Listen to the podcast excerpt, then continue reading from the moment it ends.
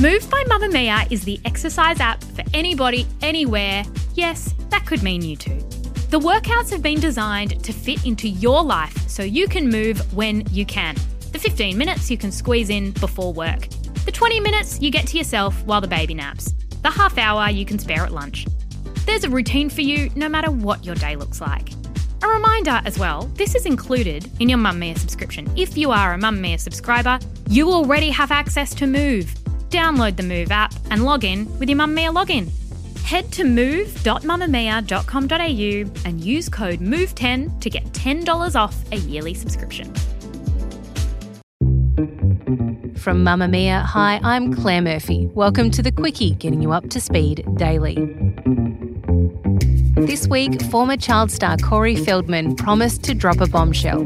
He was going to announce the name of a man he claims sexually abused his friend and fellow child star Corey Haim when they were teenagers, along with the men who abused him. But with the one main name that everybody is waiting to hear, it is a name that everybody on the planet knows. The stage was set. The world waited, only for technical failures to overshadow the big reveal, which then turned out not to be as big a reveal as was promised.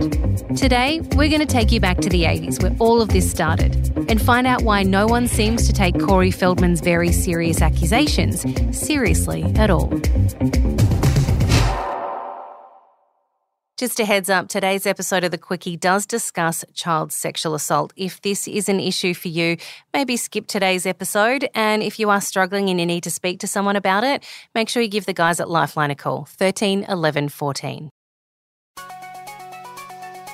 If you were a teenager in the 1980s, there were two faces guaranteed to be torn out of Smash Hits magazine and blue tacked to the wall. Their names were both Corey, but they were two very different characters. Corey Haim was the golden boy, blonde hair, big smile, and baby blue eyes. In his first movie, he starred alongside Charlie Sheen and Winona Ryder in a flick called Lucas in 1983. And in the years that followed, he would be in movies with some of the biggest names in the industry, like Liza Minnelli, Sally Field, and others. I got extremely close to Robert Downey and Sarah Jessica Parker. I'll never forget that Robert was the first guy to ever show me how to put gel in my hair. Feldman was the dark soul black hair, chocolate brown eyes, and a cooler than you attitude. He scored roles in major films including Friday the 13th, Gremlins, The Goonies, and Stand By Me. But it wouldn't be until they were both 14 that they would come together on the same project. Cast in the 1986 now cult classic Californian vampire flick Lost Boys. It was after that movie hit theatres that their lives changed forever. After Lost Boys, that's when I hit. And that's when he hit. And that's when we hit together. So it was awesome. They were screaming, pressed up against this chain link fence, like just like climbing on top of each other, screaming our names. And I was like, that's for you. And he's like, no, that's for you. No, that's for you. No, they keep saying Corey. No, that's for you. No, that's for you. And that was when we finally looked at each other and said, I think we got something here. These guys were every teenage girl's fantasy. It would be like if High School Musical Zac Efron was besties with Nick Jonas, or Brad Pitt and George Clooney were mates from when they were kids. They would go on to star in several more movies together, including 1987's License to Drive and 1988's Dream a Little Dream. Look, Dino, I don't know. Les, to live in fear is not to live at all. The Coreys arrived in Hollywood during a time when child stars were all the rage. Alyssa Milano, Drew Barrymore, River Phoenix, Sean Astin, they all starred in popular TV shows like Who's the Boss and massive box office movies like E.T. and Stand By Me. These kids were hot property and were treated as such. Feldman and Haim were given the job as hosts of a popular underage nightclub called the Soda Pop Club. It was a disco for industry kids where they could dance and drink as much free soda as they liked. For three years, 1986 to 1989, the club hosted the hottest under 16s in Hollywood. For those three years, there were whispers of children being given drugs and alcohol, of teens being lured into sexual acts with adults. Those whispers becoming shouts when Corey Feldman wrote in his 2013 biography, Coreyography, that he was one of a series of boys who were groomed within the club's walls. Haim admitting to a journalist years after that by the end of that time, a lot of those kids, including himself and Feldman, were hooked on drugs. I was like, you know, I'm 15 when I smoked my first joint. you know, 16 and a half when I uh, tried cocaine. The pair would go from being the hottest actors on the planet to not being able to hold down a job. Feldman filed for emancipation from his parents, who he accused of stealing money he'd earned. He also struggled with drug addiction. By 1990, Haim admitted he was using speed and prescription drugs like tranquilizers, Valium, Vicodin, and Soma. After getting clean, he starred alongside Feldman again in the TV reality show The Two Coreys. In 95, they'd appear in their last movie together, Dream a Little Dream 2. Haim would then spend time in various rehab programs before he died at his LA home in March 2010 from pneumonia and an enlarged heart. He was only 38. From that point on, Feldman promised he would tell the world about what had happened to them as teens in Hollywood, that he would name names. This is him speaking with US talk show host Wendy Williams. We had both been molested as children. He was raped physically. I was raped emotionally, and You were never raped physically. I was not. I was molested, so you can call it what you want. so you're talking in this documentary. Yes, So you're gonna have to amp up security even more. that's right. Because Well- on Monday well, night at 11 o'clock Eastern Time, it's going down. It's going down live all over the world, global live broadcast. Nobody has ever done anything like this before. And the big deal is that I am saying every name that basically affected the two of our lives. And we also have other victims talking about their experiences. But with the one main name that everybody is waiting to hear, like Dr. Oz said, it was startling to hear it out loud.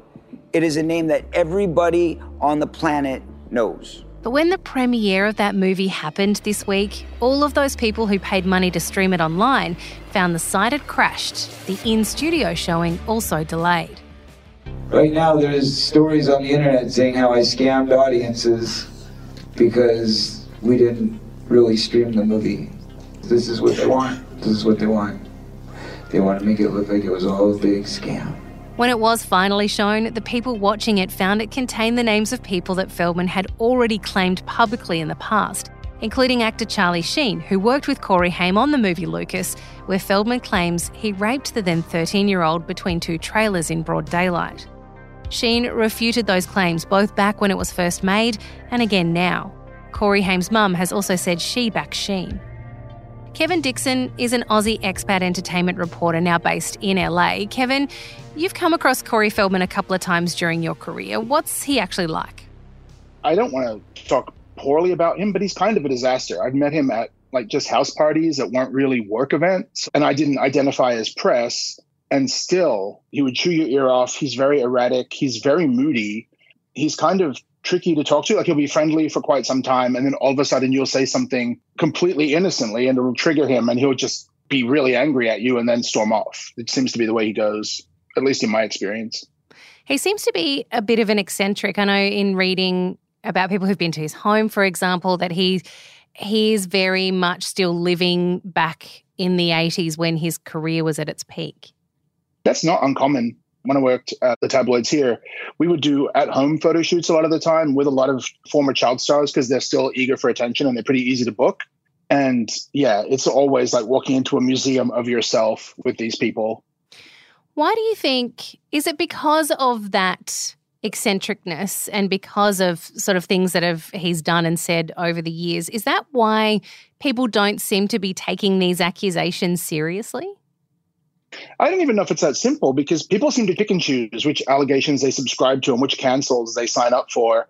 And it's horrible to say, but pedophilia is a tough one. Like Leaving Neverland seems to have done nothing to address that situation. And I found that a very compelling documentary. It was pretty heartbreaking to watch. And, you know, because Wade Robson changed his story, which is common with a lot of survivors, it was discounted and disregarded, I feel. And so Corey, no matter what Corey does, at this point, he's also speaking for Corey Haim, who's no longer with us.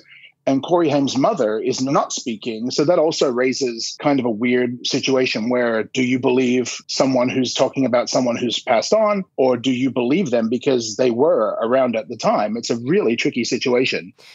Well, let's talk about some of the responses that we've heard. I mean, obviously, Corey Haim's mother has often in the past backed Charlie Sheen's version of events. Has is that still the case now? And has Charlie Sheen said anything? He categorically denied it. I can't remember the exact words that he used, but he basically said it was shameful and that he did not do it. He strongly denies it. I also have met him quite a few times. At this point in his life, I don't know that he would deny it. He's kind of an open book, and it would be better suited to him if he were to just come out and say, I did a terrible thing when I was on a ton of drugs.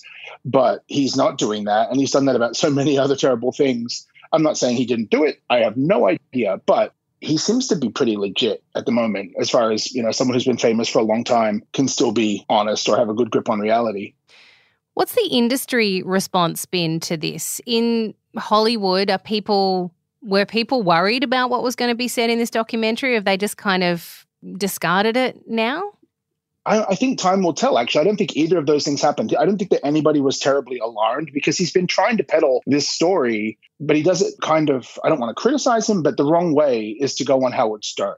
That is not going to help you in terms of credibility. You would go to a reliable news outlet and you would do a, a really good interview with a lot of proof, and he hasn't really done that. And I don't know who convinced him to do the movie but also the way that it premiered and the way that it felt like a bit of a money grab, and then he didn't actually name anybody further than he's already named in the past. It just felt like a bit of a misfire for him, which is horrible if it's true. And if he's tortured by this and he does want a voice, then I think time will avenge him. If he's telling the truth, it will come around for him. Um, I just don't know when or how that will be. Do you think this has been pretty damaging for his cause, though? I think that we're hopefully living in a time where people are more forgiving of people's missteps towards honesty. And also, it's not like he's getting hired for a ton of stuff that this would either help or hurt him for. So that's going to be another one of those time will tell things. And it's a tricky time. I think that if people are open to his discussion, then he will continue to get whatever work he can get. I think that with pedophilia accusations in particular, there are so many that are floating around that you hear about day in, day out for years working in a tabloid because people will always want to sell you a story. And so hard to get traction with a story, even with good proof. Is this another Weinstein issue? Like, in the industry, like you said, does everyone kind of know this stuff is happening, but no one is saying anything because there is that burden of proof? And especially if it happened a long time ago, it's very difficult to prove. Is this another case of the industry knows it's happening and is just turning a blind eye? Quite possibly. I was very gripped by Teacher's Pet, the Australian podcast. That did an amazing thing, even though when I was in school, everyone knew that stuff was happening. But now 40 years later, it's being prosecuted. So there's always time and there's always hope.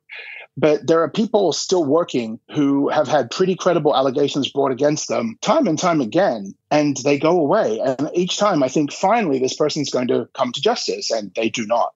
So I don't know the answer. I've tried to break these stories over the years with very little success, and I've really believed in them, and I've gotten nowhere. Do you think talking about it, even if it doesn't lead to a prosecution, will change anything for child actors in the future? I know Feldman has been working with the Screen Actors Guild to try and make sure that there are measures in place for children who work on movie sets, but does does talking about it like this and putting a spotlight on it like this help child actors who are in the business now? I would like to hope so. I would like to think that if if someone is young and they know that something is inappropriate, they'll have the tools to speak up before something happens to them. And with public awareness and public discussion, that always helps because children are exposed to the news and children will see this and then their parents will hopefully be able to equip them. Because if I had a kid, I would never let them act. Oh my God, I would never let them anywhere near an acting set.